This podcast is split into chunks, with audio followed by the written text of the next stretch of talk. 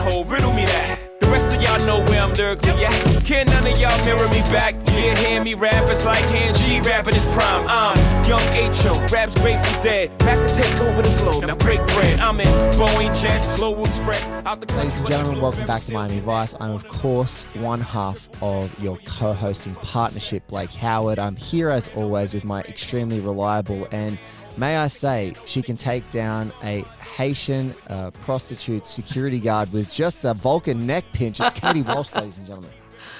Wow, I didn't know I could do that. Look, but I'm sure I could. It's so intuitive at this point. It's just muscle memory. You don't even exactly know how good you are. Listen, this show is amazing. It's a gift. Katie and I are blessed with your listener.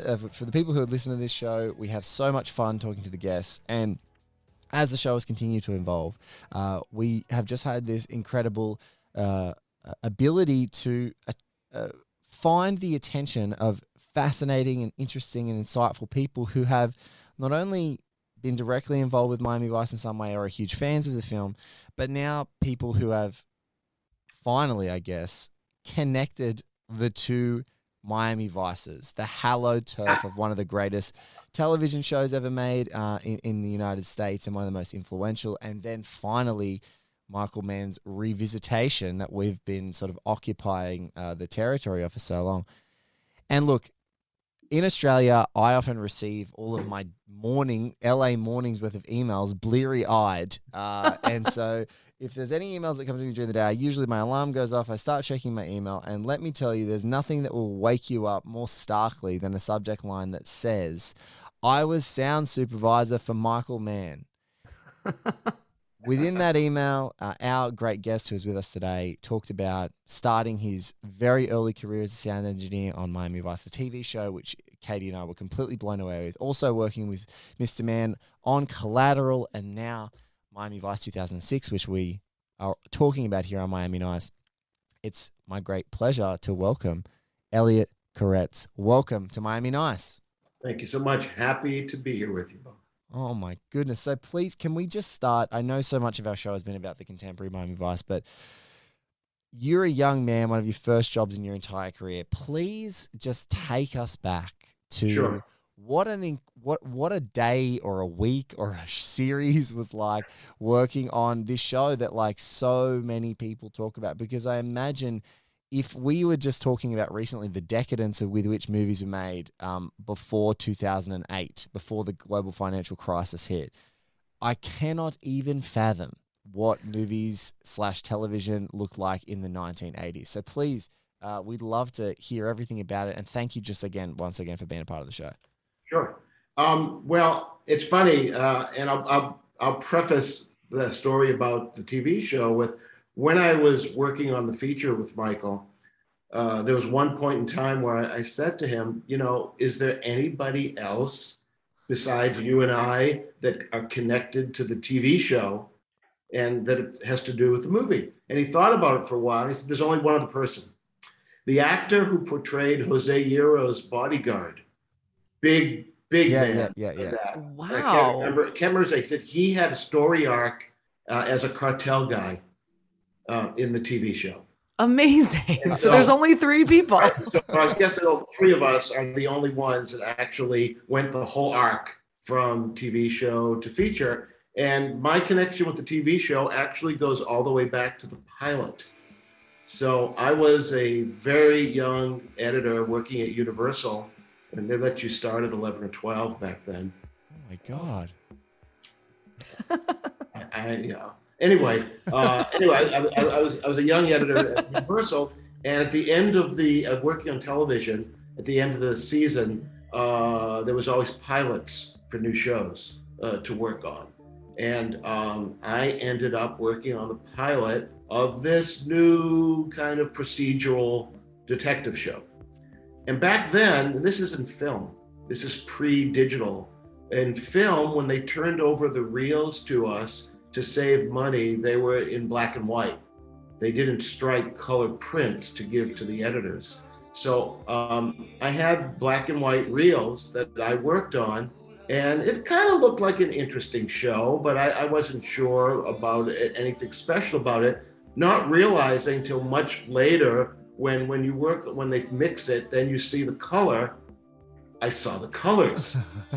And that's what, you know, the show, that's the first thing that strikes you working on that show is, oh my God, there's pastels. There's, right. You know, there's all these colors and all that. And yeah, that was all lost on us initially because we didn't know. We were just, it was kind of a cool show, but we didn't get how cool. Brothers Keeper, for anyone who doesn't remember, it's written by Anthony Yerkovich, who was one of the show's creators, and it's like almost, if you look at Brothers Keeper, especially the Phil Collins in the air tonight, like it's like the prototype almost in many ways. It provides the sort of scaffolding for what we see in Miami Vice. That's amazing. Obviously, yes, in the air tonight still gives me goosebumps. Yeah, I mean, how could it not? Yeah, I just can't not associate it with the show. And a funny aside to this all, so I worked on the pilot at Universal, and then I left and went to work at another facility. There was another company at that time, Stephen Cannell, that was prolific in TV back then, the A-Team and all these other shows. And I went to work on a brand new show, also kind of a detective show called Hunter, with this guy Fred Dryer, used to be a football player. And initially, Hunter was just this straight-ahead kind of cop and robber show like all the others that preceded it. And it was on the same network. It was on NBC. After a few episodes of Vice, they had a meeting at Cannell, and they said, we have to change our show. We have to do something. And suddenly, Hunter started having theme music that went throughout it, a la what Vice did, trying to capture a little bit of the magic, because the world was abuzz with the TV show Miami Vice. So I'm so curious. I mean, talking about theme music, like I am really obsessed with some of the songs that Mann chooses, especially for the Miami Vice movie. I mean, yes. Is he working with a music supervisor? Is he like have these things in mind? Like, is that something that you would talk to him about? When I as a sound supervisor, I'm in charge of everything you hear other than the music. Mm-hmm. In that, I'm dealing with the dialogue, the effects, the design, the backgrounds, the Foley. I coordinate with the music people. And, we try to, we all have to play in the same sandbox. Right. And so it's nice to know where they're going so we can work with each other and not opposed to each other. Because typically in a movie, if it's music or sound effects, music wins. And so I try not to waste my resources. Anyway, Michael uses a lot of composers, and he has a lot of people. There's so many different people. Typically, the music department on his movies, I found, was the largest of any show, because typical composers will have specific music editors that work with them. And so there were groups of different editors often for the different people on the show. And this doesn't count Moby hiding under a desk, apparently. Right. That's just another spare composer for you. And sometimes it's interesting because for Academy consideration, the composer has to have a certain number of minutes, I believe, in the movie. So sometimes that can become problematic because he uses so many different people. I got to work with them, and Michael also gets involved with the music editors in sort of redoing the music. Okay. And so some of the pieces got recut very often to kind of fit better to what Michael wanted to do. And then enhanced also. When they did one of these nights, initially it was a more bare bones recording, and then brought in a music producer to add more layers to it and make it more interesting with cowbell. More cowbell. I had to say it. You got it. You got it. Jerry, we got to have more cowbell. No, but I was just going to say, it's really interesting that you say that, because he has later, especially on the films you're working with, was working with well, working with people like Chris Cornell and those guys to and Audioslave to create some sounds. But the cuts of the Audioslave songs in both Collateral and Miami Vice aren't like the album, because like it's like, post third verse codas get dragged to the front and then roll straight into a chorus, which doesn't sound like it does in the movie, but just for the flow of the scenes and the timing of the crescendo of the things they change. So that's really interesting that he's like, he wants the sound and he knows what he wants out of it, but it's not, it's almost like never exactly what it was in his head to make it to that final cut, especially in the later films. Well, and I've never worked with a filmmaker who puts in as much energy and effort and time. And I haven't worked with every filmmaker in the world. But when we're working, he is in 6 a.m. watching the movie. And then we go to the mix stage, and at the mix stage for 12 hours or 14 hours. And then he's back to the editing room afterwards at 10, 11 at night or so to work with the editors. So I kind of did the math, and I think there's about 2 hours to sleep. Oh my God. He's a powerhouse that way, where when he is in, he's so in, and is on every little detail. For me, for the sound of the movie, it's wonderful that he is so in tune to all the details, because it gives me many opportunities to be creative, and he's also been very, very generous with the sound recording budgets. On Miami Vice, the movie, my colleague and I went to Miami for a week to record, which is just, there was probably 6 figures spent on just the sound recordings we did, which were, we rented an airfield. So we had a place to record the Ferrari and all the other vehicles. We went out with the speedboats for 3 days, staged our own races. Wow. We got access to the Adams airplane. It's an experimental airplane that they used for the drug run, and recorded that. And I have a very funny story about what happened on one of the scenes in the movie. When you see there's a shot of the Adams coming in low over open trees and stuff when they're coming back to mainland. Earlier that day, we were at the airport rigging up the airplane with microphones to record this. So there wasn't enough room in the plane. It's a really small plane.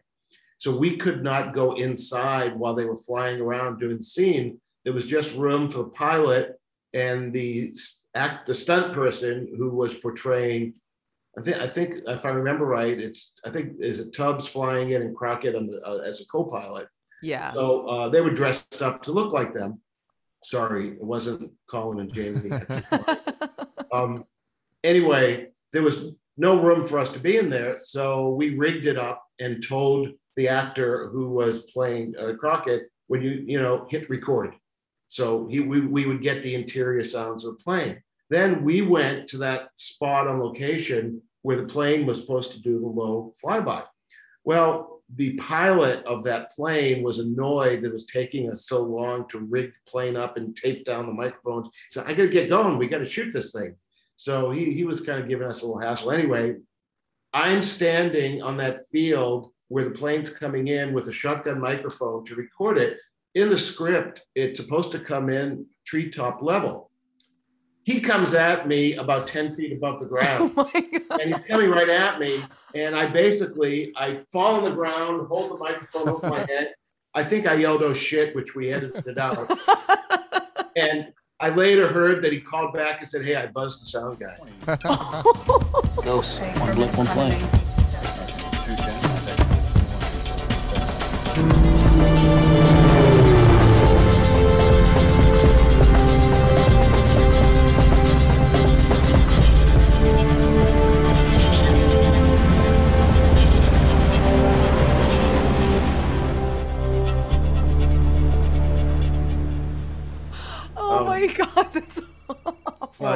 Yeah, I was going to say that low flyby sounds amazing. It sounds amazing. And now it's because you were recording it 10 feet away, not like 30 meters away. The recordings, especially the speedboat recordings. So I started, I had already worked with Michael on Collateral, and we had established a relationship, reestablished our relationship. And I knew that I was going to do Vice. And I started really early in looking in libraries and trying to gather sounds. And I could not find a good library for the cigarette boats, for the speedboats. Mm. And I didn't even know exactly, when I read the script, I didn't know what a go-fast boat was. I saw the script. So I made a phone call to a speedboat dealership in Miami or down somewhere in Florida. And I said, yeah, I wanted to get some information about go-fast boats. And not realizing that it's kind of the slang for what drug runners do. Oh, my gosh. And the guy was a little concerned. He's like, sir, I am offended. We don't supply the drug runners. Thank you very much. But ultimately, when we went to Miami, we had access to all the boats and the drivers of the boats. And we kind of staged our own little races. And one day we wanted to get that sound of the hull slapping on the water, which is really, connected with those kind of boats. And by the shoreline, it wasn't happening. And one of the guys who was driving the boat said, we need to go further out to sea to rougher water if you want to get that. I said, okay. So we are going about 140 miles an hour. And I'm a little excited about that. And within, a short amount of time, we're like many miles out to sea. You're literally in Cuba. Yeah, well, it's really rough. And we're, I said to the guy, I've seen on TV in these boat races that sometimes the wind will catch them and they'll tip over. Does that ever happen? He said, well, if it does, there's an escape hatch on the bottom, but you'll be unconscious, so it doesn't matter. Fortunately, that didn't happen, but we finished our report. That guy's never going to be an air hostess or whatever you call it, like a steward, giving you all the water, flight attendant, whatever they call it. We finished our recording for the day, and it turned out that the lead guy who was on the boat, I just didn't know who they were. They're guys in t-shirts and flip-flops, and I don't know if they're Teamsters or what they are. One of the guys is the world champion throttle guy. I think his name was John Tomlinson, who, of course, that's who the kind of people Michael would hire. I didn't realize who we were working with.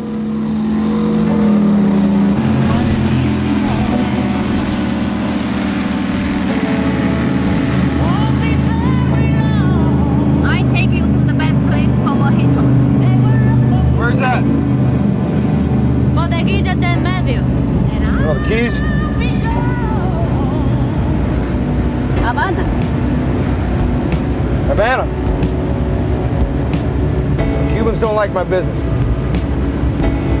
and I don't like my passport. It's okay. The harbor method is my cousin.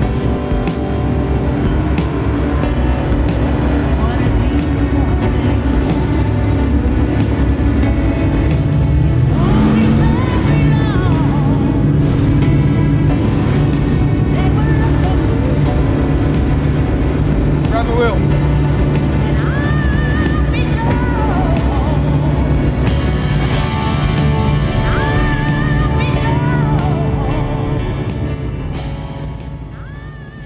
World champion throttle. So in a speedboat, and you can in the deleted scenes, you can see it more. In the speedboat, there's one guy that drives it, and another guy that throttles it. That actually deals with this two-person operation. Oh, and my God. I didn't even know that. But anyway, so he was the reigning world champion. We went out to lunch with him once, and all these people are staring. We didn't know why, and because down there he was a very famous character. Anyway, we're out to sea. We're way out to sea, and I think it was him who said, we're not that far from Bimini. We could go to lunch there. Yeah, just pop over for a mojito. Yeah, and one of the assistant directors was with us. And well, if Michael's not going, I don't think he wants you to do that. Yeah, and so we didn't get to Bimini. But gotta stay in line. The opportunities to record on his shows were wonderful. On Collateral as well. I mean, he really appreciates what getting the right sounds mean for shows. And fortunately, they had the budget for us to go do that. So indulge me for a second, Elliot. Like, this is atypical. This is not what other directors or other, depending on the budget, like they would say, just use a sound library. Not everyone isn't in tune with soundtrack. Some directors are that. Okay. And they even think about it up front when they're working on the script or when they're figuring out how they should have been. Not everyone is. And also not every movie has the budgets to support it. Mm-hmm. And our libraries are pretty expansive these days, but there is something special to being able to, like, to go to Collateral for a second. Yeah.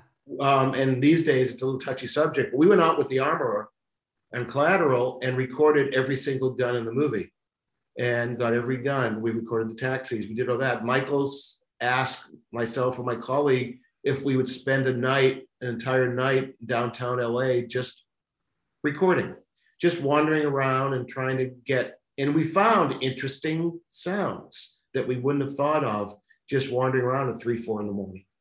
I'm loving this. It's like you're literally John Travolta in Blowout. Yeah. It's real. Yeah. So, he really appreciates what, one more Collateral story, then we'll go back. No. Please. We love a Collateral digression. I was going to say the sound design completely in contrast to Vice. Vice is so sweeping and Collateral's got that claustrophobia. Even when you said the gunshots, like one of my favorite movie gunshot sounds is the sound of the echo reverberating off the concrete walls when Cruz takes out the guys who take his briefcase. Well, that is exactly what I was just about to share with you. Thank you. Like miraculously. So Michael calls early on in the show. He calls me into his office and says, I want to, because by the way, when you work with him, we often all work in the same building, which is also kind of atypical. He likes to have the sound crew, the sound editorial crew, the music people. He likes to have everybody there. And he's moving back and forth all day long between his office and the picture department. And we were in between, and it elevates my position and makes you more intimately involved when you can walk into the picture editor's room anytime and discuss a cut or do things. Anyway, he brought me into his office really early and said, I got to show you this. And they had shot the scene in the alleyway. And so that alleyway was adjacent to an empty parking structure. Mm. And he said, listen to this. And the retort off the blank was amazing. The echo is super cool. He says, if you do anything in the movie, you leave that alone. He said, I don't want anything. That is the coolest sound ever. And please don't do anything. It's just amazing. So that was recorded. The reverberant sound was production. However, I'm going to share a secret now that I don't know that Michael knows. So if he listens to this, so when I was working in that scene, I didn't feel that the impact of the shot itself was as cool as it could be. The reverberance is amazing. So there's a little trick that sound editors can do where you just take a frame or so of like an explosion and you put it at the very beginning of a gunshot. And because everything we do is sort of hyper reality anyway, many layers of sound. So I did add a tiny bit of sound to the front of it, which I don't know that Michael realized, but he certainly sounded. But the echo of that was a key thing for him, and you picked up on it because it is super cool sound. Yo, homie. That my briefcase? Is your briefcase? Yeah, it is. Why, you want it back? How about your wallet? What else you got for me, huh?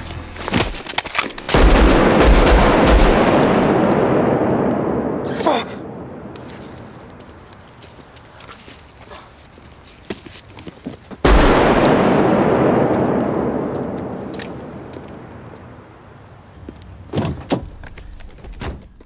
Oh yeah, it's just that LA night, especially And it's the whole theme of Collateral, you know, the coyote stalking the streets. You know, it's that when it comes out at night, the large majority of the population's gone, and this sort of semi ghost town comes alive with all these interesting characters. And there's only certain hot spots of the town, and then the cab sort of navigates its way through them or past them.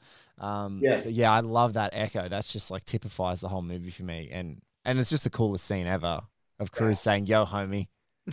It is like Tom Cruise has probably never been better in my mind than that scene. It was Collateral was a pretty amazing project to work on, and it was we knew right away that it had captured something. It was a cool movie. Elliot, can I ask you a question about Collateral as well? Forgive us for taking this digression, but you know, Michael is such a director who builds projects from the ground up, and really hasn't been, I don't know, like he doesn't fall into the same category for whatever weird reason as like an auteur, writer, director, you know, your Tarantino's, your Paul Thomas Anderson, because he's such a driven producer as well and a great director.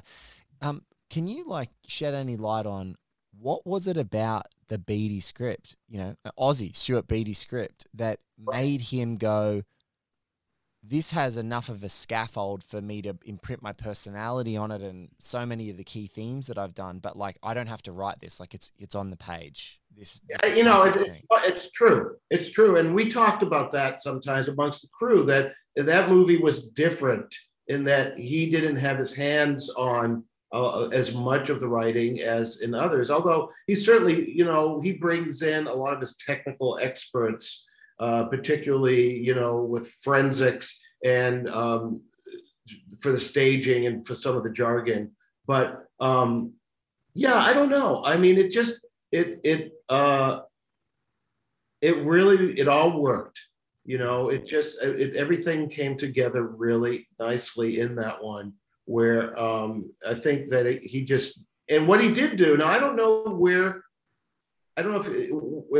how much he discussed this with the writer. I know what he did do is he had Jamie and Tom in way in pre-production on that and discussed their backstories.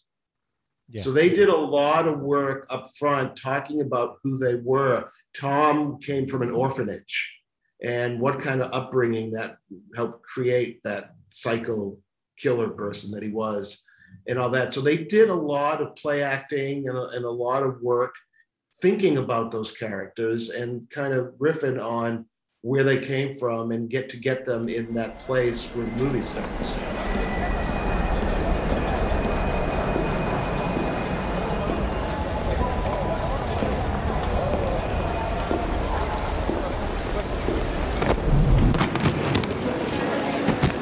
You okay? Yeah, I'm fine, mate. Don't worry about it. You all right? Enjoy LA.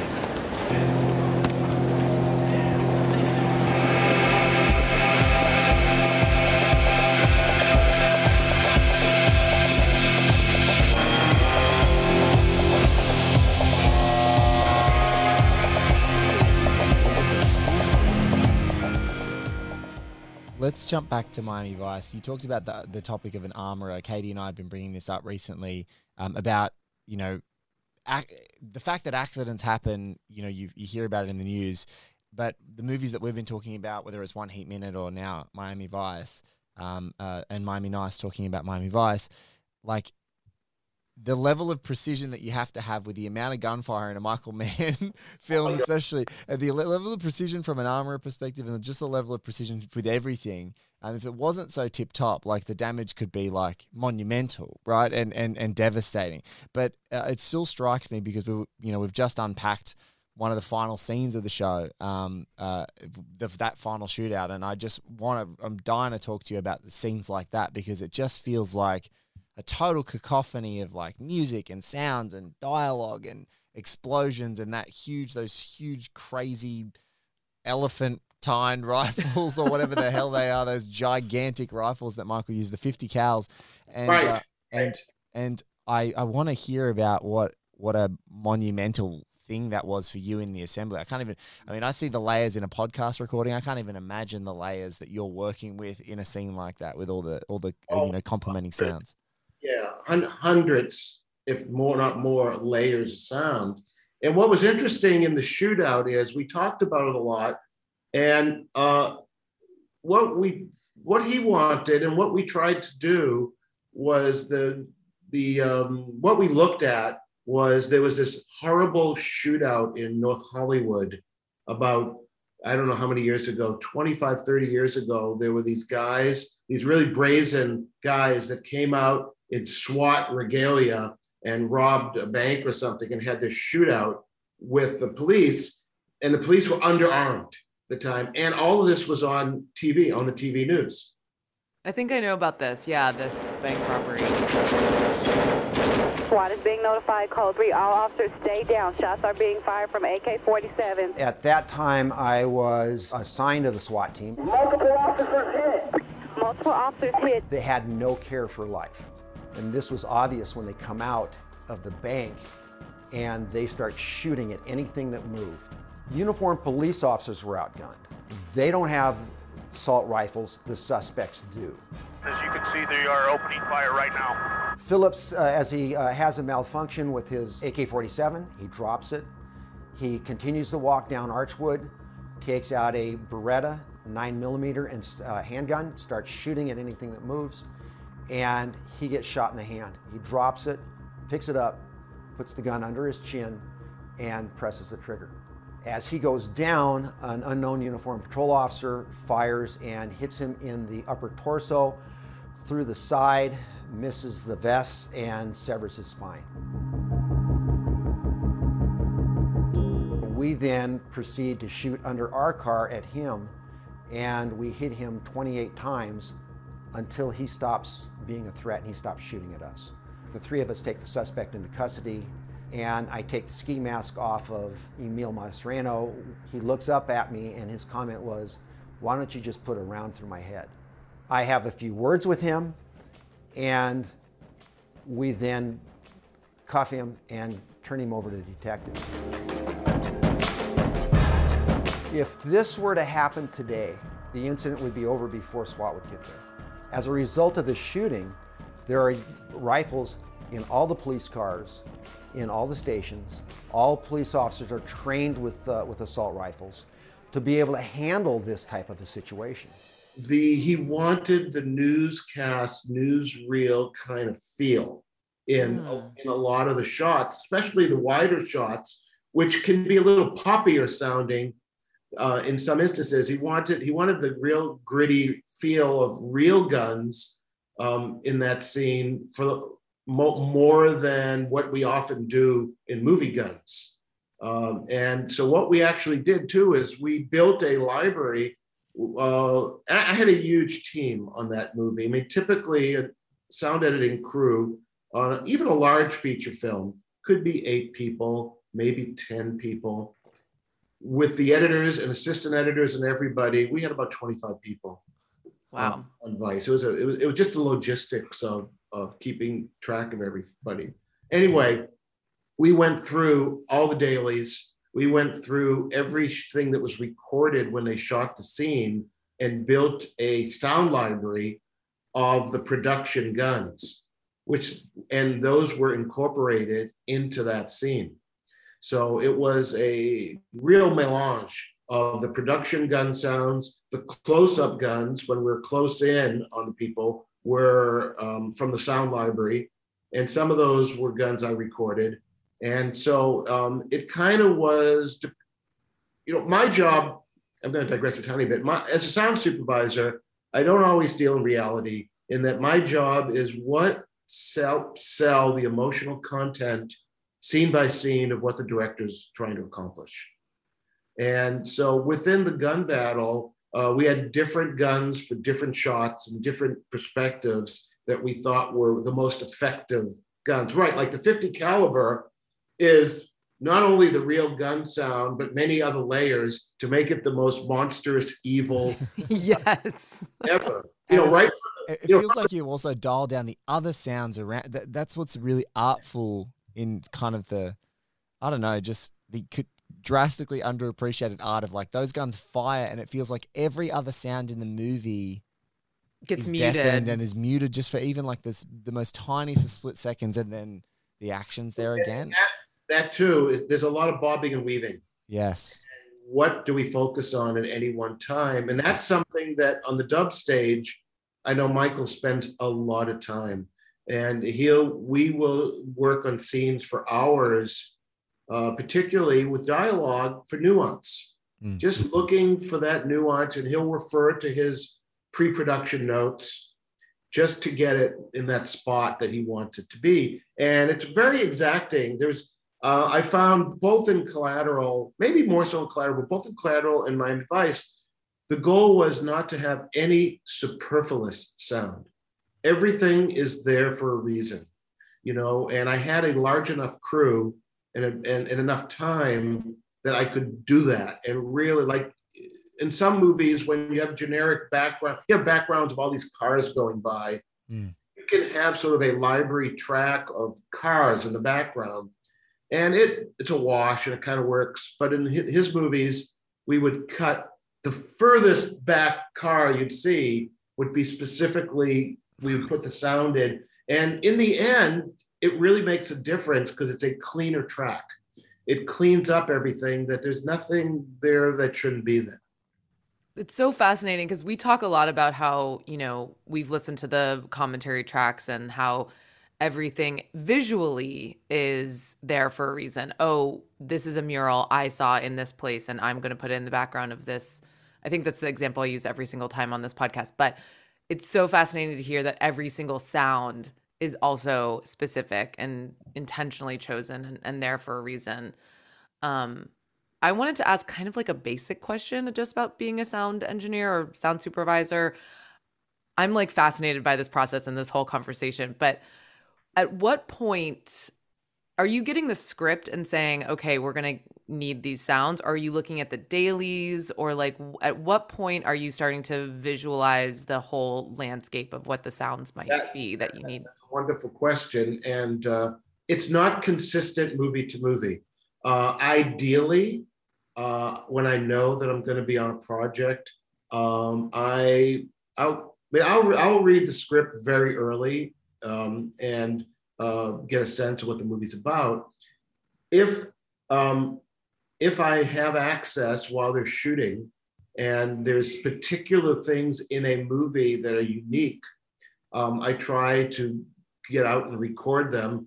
And if I can't because of distance or whatever, I will ask the production mixer if they can try to get specific things for me. Some movies though, and you know, sadly, it is show business, and money comes into it, and the sound supervisor isn't always hired on a project early enough to do all right.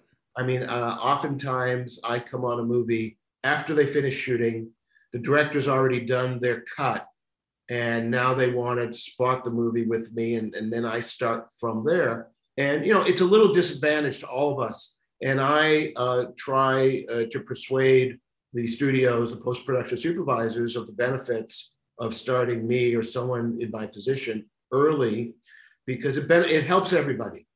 Yeah.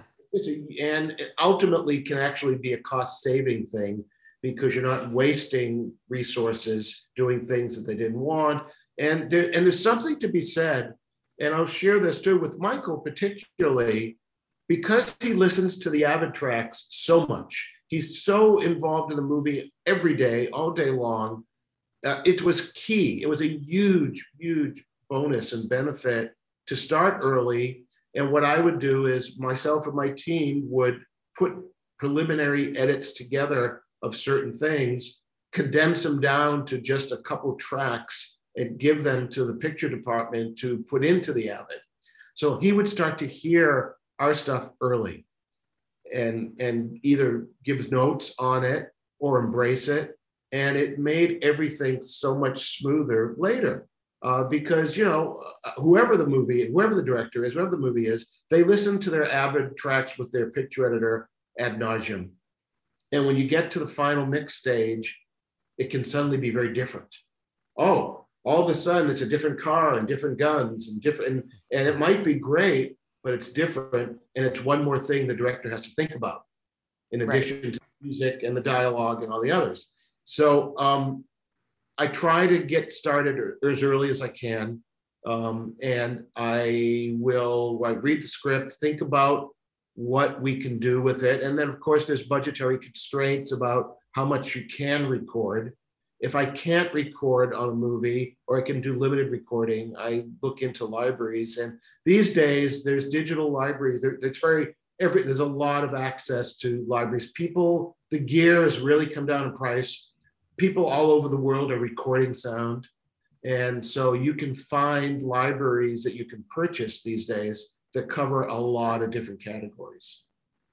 Yeah, it's just so interesting because I was thinking about, you know, if you're like, you were talking about the sound of the hull of the Go Fast boat. And it's like the wave slapping against the hull of a Go Fast boat is going to sound different than the wave slapping against a yacht or a schooner or whatever. And so it's like you need that deep specificity, which I think is like so interesting and such an art form. It is. And, you know, when you get the opportunity to record, and like I said, with the speedboats in Vice, I could not find anywhere recordings that would give us what we needed. Because, you know, the speedboat race was in the movie up until very near the end, when Michael made a decision he didn't want to start that way. So we did a lot of work on those boats.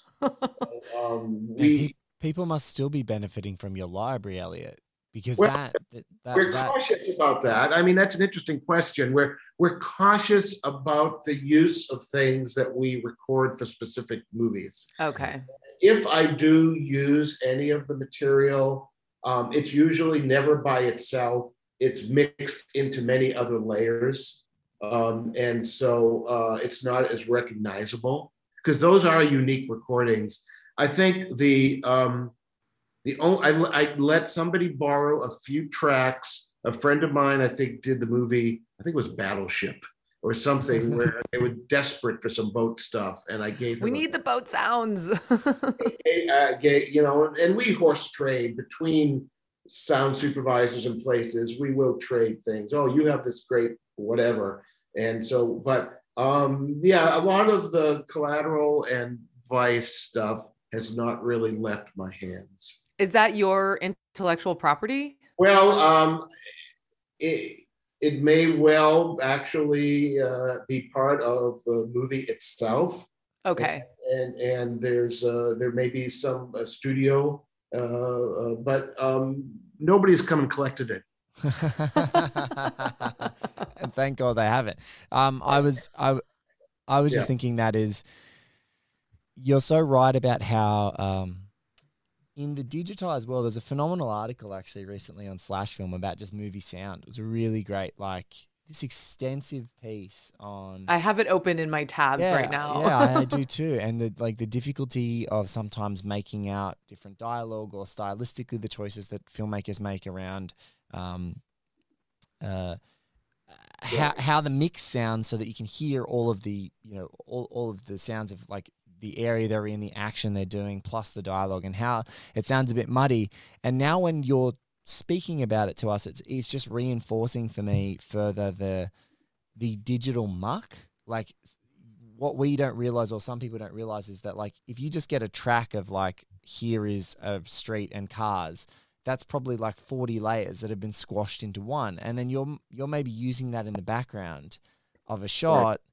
And then you're going to record something else on top of it, on something else on top of it. And so it just becomes this like layered on layered mess of sound. And that makes it harder. And that was one of the points of the article. So it's just interesting to hear how the benefits, even though it might be painstaking, of actually actively recording all those things. It's great to have it. But also, you know, I mean, I'm old enough and I've been around enough that I've made the transition from working in film where I was splicing and tape together to the digital world. And I think because we have this amazing equipment where you can have as many tracks as you want, and you can undo most anything that you don't like and start again, there is the potential where people just throw in the kitchen sink. And, you know, it is called editing. And, you know, if you can find less sounds that do exactly what you want, then the better. So yeah, I try to be cognizant of having the right sounds and not all the sounds. Yes, totally. You know, and the whole topic you raised about dialogue, yeah, it's a real hot button topic now about understanding dialogue in movies. And I know there are directors that feel, you're going to understand what I want you to understand. And, yeah. You know, they're okay with you not getting parts of the movie because they don't want you to. And, you know, for me, in my narrow little world, I've always been taught to protect the dialogue, in that if the audience doesn't understand what's going on, they're not engaged. If they're not engaged, then maybe they don't care.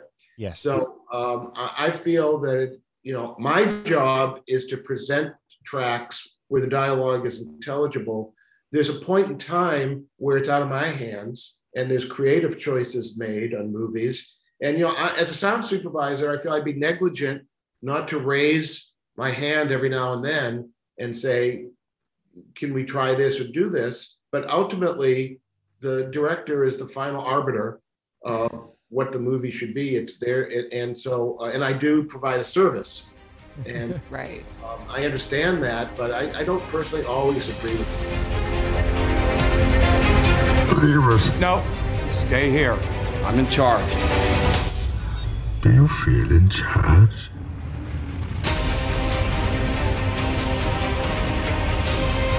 I've paid you a small fortune. And this gives you power over me?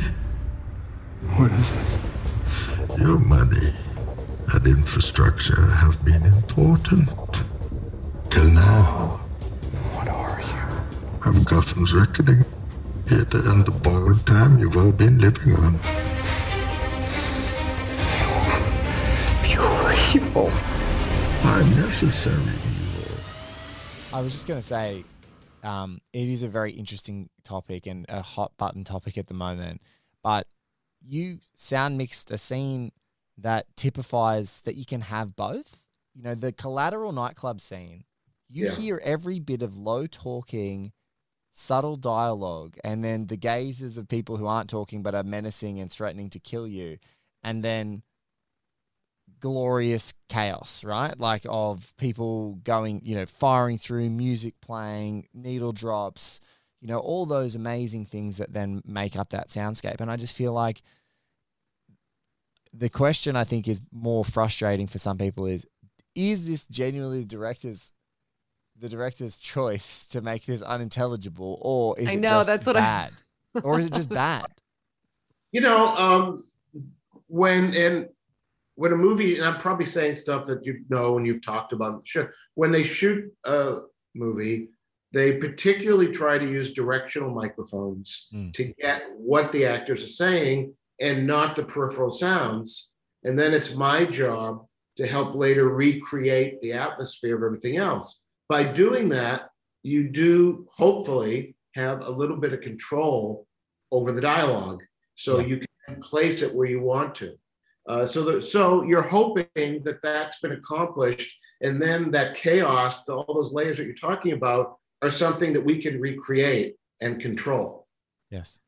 And so, like in Fever, right, there's so many layers, there's so much going on in that scene that, if I can't remember how much was ADR and how much we had, because with all those actors and all that action, I'm sure that it was somewhat of a cacophony on set. But it is a ballet. Truly. Right, to find the peaks and valleys and present the scene where it gives you everything you want to hear, and it's hard to accomplish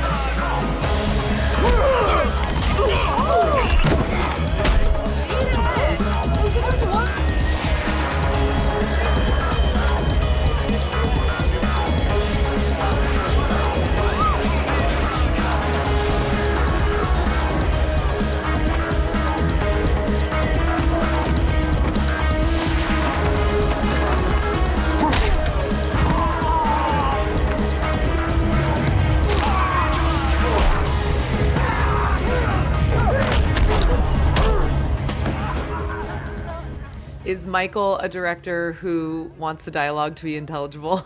No, not particularly. Oh. I think that it's only if it suits him. I see. You know, I think he is somebody that does what's right for the movie. And okay. Maybe in movies like The Insider or something where there's so much precise dialogue that you have to have, yes, that's critical. You know, maybe, you know, but in other, I think it's situational. And right. He'll do what I noticed, whatever is right for the film, for the scene.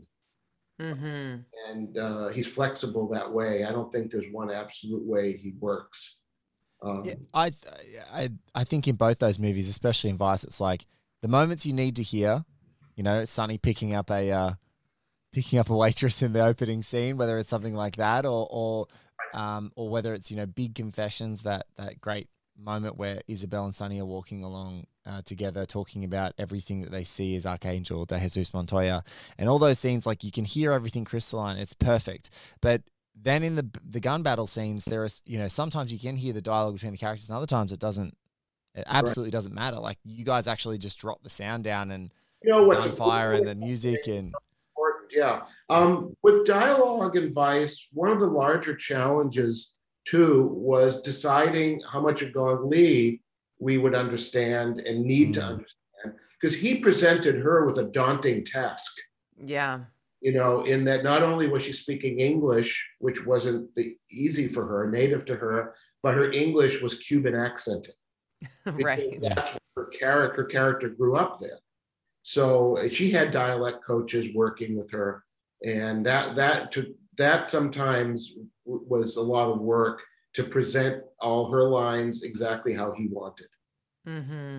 Especially did you have to do ADR? Yes. Yeah. Yeah, she came. She's great. I mean, she's a huge star in her country. And, she's like the biggest movie star in China. And but she was totally just on board and coming in and doing whatever it took. So yeah, she would come in, and I think that her lines were written out and phoneticized or written in a way that made it easier for her to do this Cubanized English. He presented her with a challenge, and that it did take work with everybody to get it how it just right. Do you have a favorite scene in Vice now that you've, you know, when you were putting it together and all the sound came together? Do you have a favorite, much like the Collateral gun scene that you kind of like hang your hat on? That's your favorite scene of everything that you guys were working towards in that movie? That's a tough one. I mean, probably the shootout is what I look at as far as just from my little world of sound and sound design. I mean, I'm really pleased with what we got to do with the speedboats, which unfortunately you don't get a lot of now, but the speedboat stuff was wonderful. The Ferrari. So we, when we recorded the Ferrari, we had the guy who drove it in the movie for the stunts. And because they were still shooting the movie when we were in Miami, and Michael didn't think it was a good idea for me to drive the Ferrari, just in case I did something bad, because there were only, I think, 2 of those cars in the United States at that time. It was a brand new Ferrari. And we had rented this airfield for ourselves, and you can take the car and drive it up and down the airfield as fast as it can go. So we recorded that. We recorded all their vehicles, but the Ferrari was particularly cool and drive. And I was in the passenger side with the guy, and my colleagues were recording next to us as well to get the exterior and the interior. But we had who knew sound engineering was so dangerous and thrilling. Yeah. It was, this movie was really risky. From the 195 Causeway.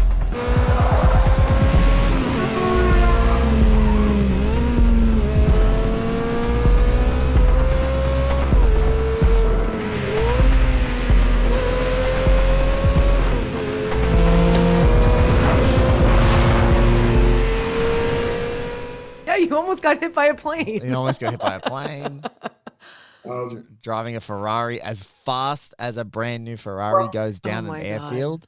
I gotta say, what amazed me in doing it was two things that were interesting. One wasn't how fast it went, was how fast it stopped. Oh, wow. Like, I don't know how fast, 180, and we're running on a runway, and he's still going, and I am kind of like worried, and then he hit the brakes, and it just stopped.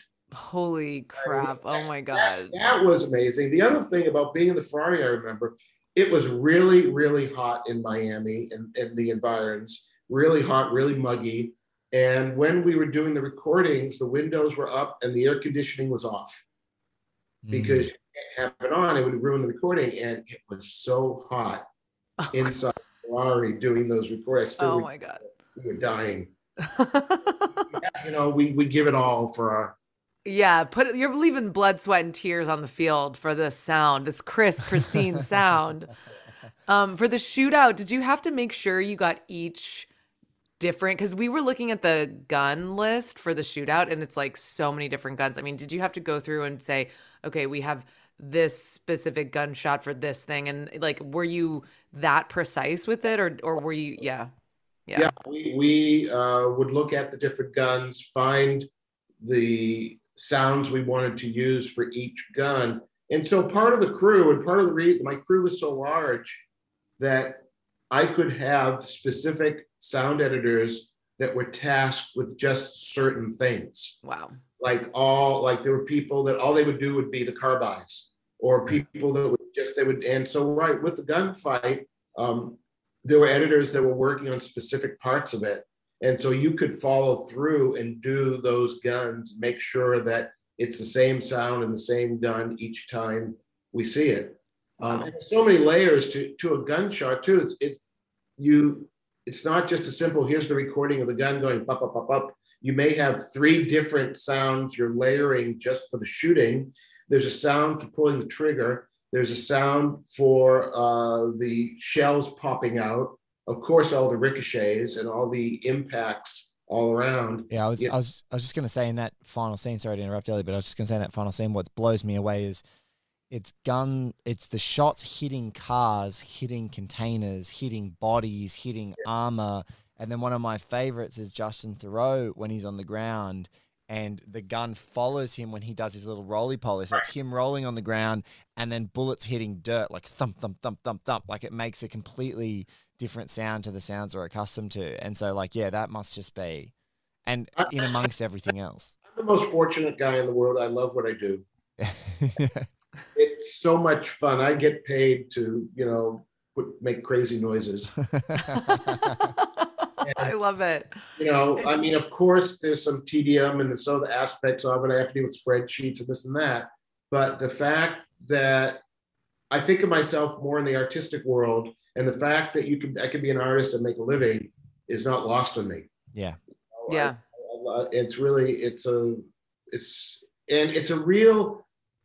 call it, it's almost an S&M experience when you present your sound on a stage, because a lot of it can be subjective.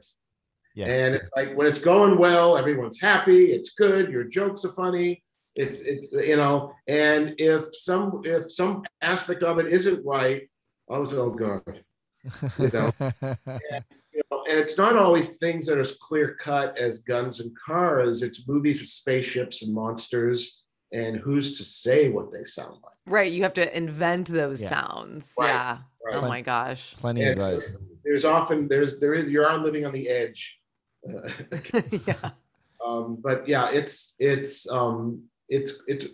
a very fun part of our industry that is kind of overlooked, or even within the industry, a lot of people don't know what we do. Yeah.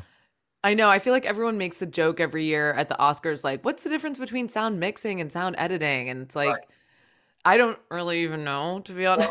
And finally, and I think in some way, sadly, now it doesn't matter because we've combined the category, and it's It's like the BAFTAs now, where there's just a sound award. Right. But yeah, I mean, I've been on Academy committees and thinking we can send instructional videos to all the members to say, this is what a mixer does, this is what an editor does. And these days, there's a lot of gray because the tools allow either side to kind of do both.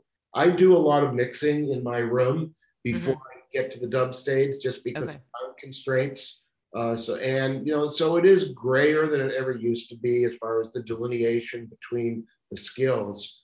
But yeah, I mean, you know, there was one of the trade papers every year would do this column where they'd have the secret voters. Yes, THR does that. Yeah, and I think it's THR. Yeah. Inevitably, whoever that person was would say, "I don't know what those guys do," and I was the loudest one or whatever, you know. So it frustrated us. And sometimes I was frustrated with the Academy in that they would have animated characters or comedians present that award. And I thought, oh, come on, you know. Have Michael Mann present it. I mean, exactly. That would give it a little gravitas. Yeah. Yes. And a director who appreciates a good sound editor. And have him play the shootout from Heat to get their attention and go, see that? See that? That wouldn't exist without these guys. No. On some movies I've been on, I've been fortunate enough to, when they do the DVD, they'll do an extras side of it. Mm. And I've done a couple movies where we talked about the layers of sound that actually make up a scene that you see. Yes. And how it isn't just all recorded on set and how it isn't all just there. And you dissect it layer by layer and see how it's constructed. It's really interesting. It's really cool. And I think, you know, it sheds a little light. You get to step behind the curtain. I think it's the thing that makes me appreciate it more is, and maybe it's just the sheer volume of movies that both Katie and I watch, but you just can tell almost instantaneously a movie that is mixed and sound designed well. Like it just, some movies just don't, I don't know. It's like, the hairs on your arms don't stand up or something. Like there's just something that the atmosphere of the entire production just doesn't, it just doesn't work. And so, yeah, this is really implicit thing. And it's funny, Pablo Paolo Sorrentino's new movie, The Hand of God, recently came out. And it's really funny. There's a scene with a young character in it who's kind of a prototype for him, is talking about this, the hypnotic sound of speedboats hulls hitting the water, and he goes like this. He goes, one of the guys is describing how amazing it is to be out there, and he goes, "Doof, doof, doof." He does it with his mouth, and I'm like, okay, that's like someone doing an impression of the Miami Vice boat sound, like that lovely sound that happens when Gong Li and Colin Farrell are riding in that boat. Yeah, and just, doof, doof, yeah. And I'm like, ah, oh, he gets it. He gets it. Yeah, how important it is.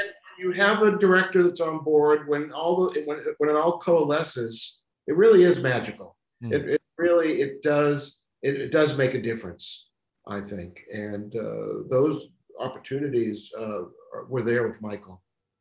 Elliot, I have to ask one more thing just in wrapping up, because we've increasingly started to build out the context of, you know, I think feels like broader filmmaking techniques, Katie. Maybe it's like it's trends happening in different films.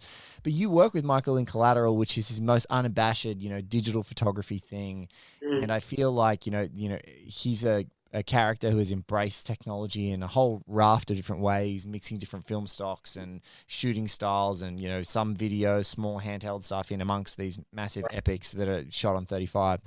But can you talk a little bit about the attitude around Collateral at the time of the digitization, because I imagine with you guys, you would have been on the cutting edge of whatever sound equipment and sound recording stuff was happening already, mixing it in with now this digital video. Can you talk about that environment? Was there anything unique about it?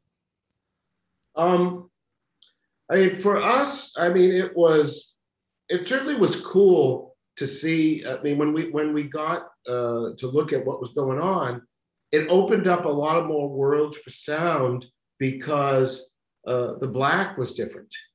You know, in the digital world, shooting at night digitally opened up more opportunities, I think, for us to see things that maybe we could address with sound.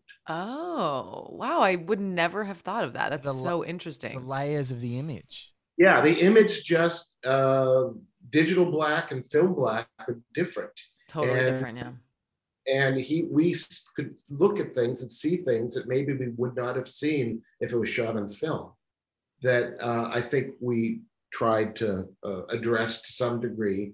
But sonically, as far as, the digital world for sound in 2006, 2007 was well established. And we were trying to push the envelope as much as we can, trying different things. But Vice was not a huge design movie in the abstract sense, yes. And Collateral as well. There was moments where we would get tonal and do things, but I know in Collateral, it was certainly clean, specific, exact sounds at all times. We went out. Michael had somehow arranged it where they shut down the train system, and we went out at late at night downtown to Metro, Metro 7th Metro, and we had like a 3-car train to record.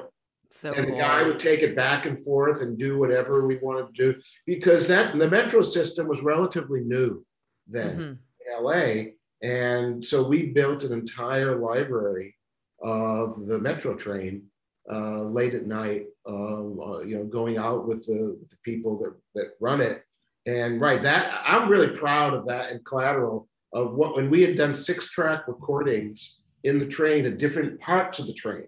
And so when you listen to it and through the speakers, you kind of hear the clunking going through the speakers and all that stuff and everything. Those were wonderful recordings and opportunities that were given.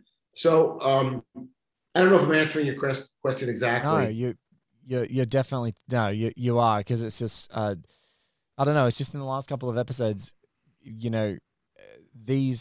these little signposts in Michael Mann's career and these trends that are happening, it seems to be, it says a lot about what the industry's doing at different times. And your chat's been extremely illuminating for me, like around the different layers. And I'd never even thought about the digital blacks and like having a different depth of field and therefore things you can address in the frame. That's just amazing. So yeah. No, you definitely answered that. I think that's all that, I think that's an amazing spot to go out. I just want to say thank you, Elliot. This has been an amazing chat, and I hope that people have gotten as much out of it as I feel like Katie and I have gotten out of it as nerds about movies. That was so, I could ask you like so many more questions. I'm just so fascinated by this field and don't know that much about it. So thank you so much for sharing your expertise, because it's been such a treat to listen to you. Fun to be with you. And there's monsters in your movies. You were the sound effects editor on XXX. There's so many things that we could go down the rabbit hole with. I know. And I was looking at the IMDb, I want to ask about this. And the latest thing before, I'm sure there's things I want to talk about with the thing. But anyway, we're gonna pause it there. We're gonna put a cap on it. Yeah, maybe we'll do it again. We might ask Elliot back another time to just chat about a bunch of random things. But look, thank you so much for chatting to us and sharing. And we are so grateful, very, very grateful for one of your collaborators, Joseph Tsai, who is so kindly introduced the show to you and basically nagged you on our behalf to be a part of the show. And we are extremely grateful for him. And thank you, Joe. Guys, this has been another episode of Miami Nice. We'll catch you at 11:17 next Saturday night. Take it easy. Bye.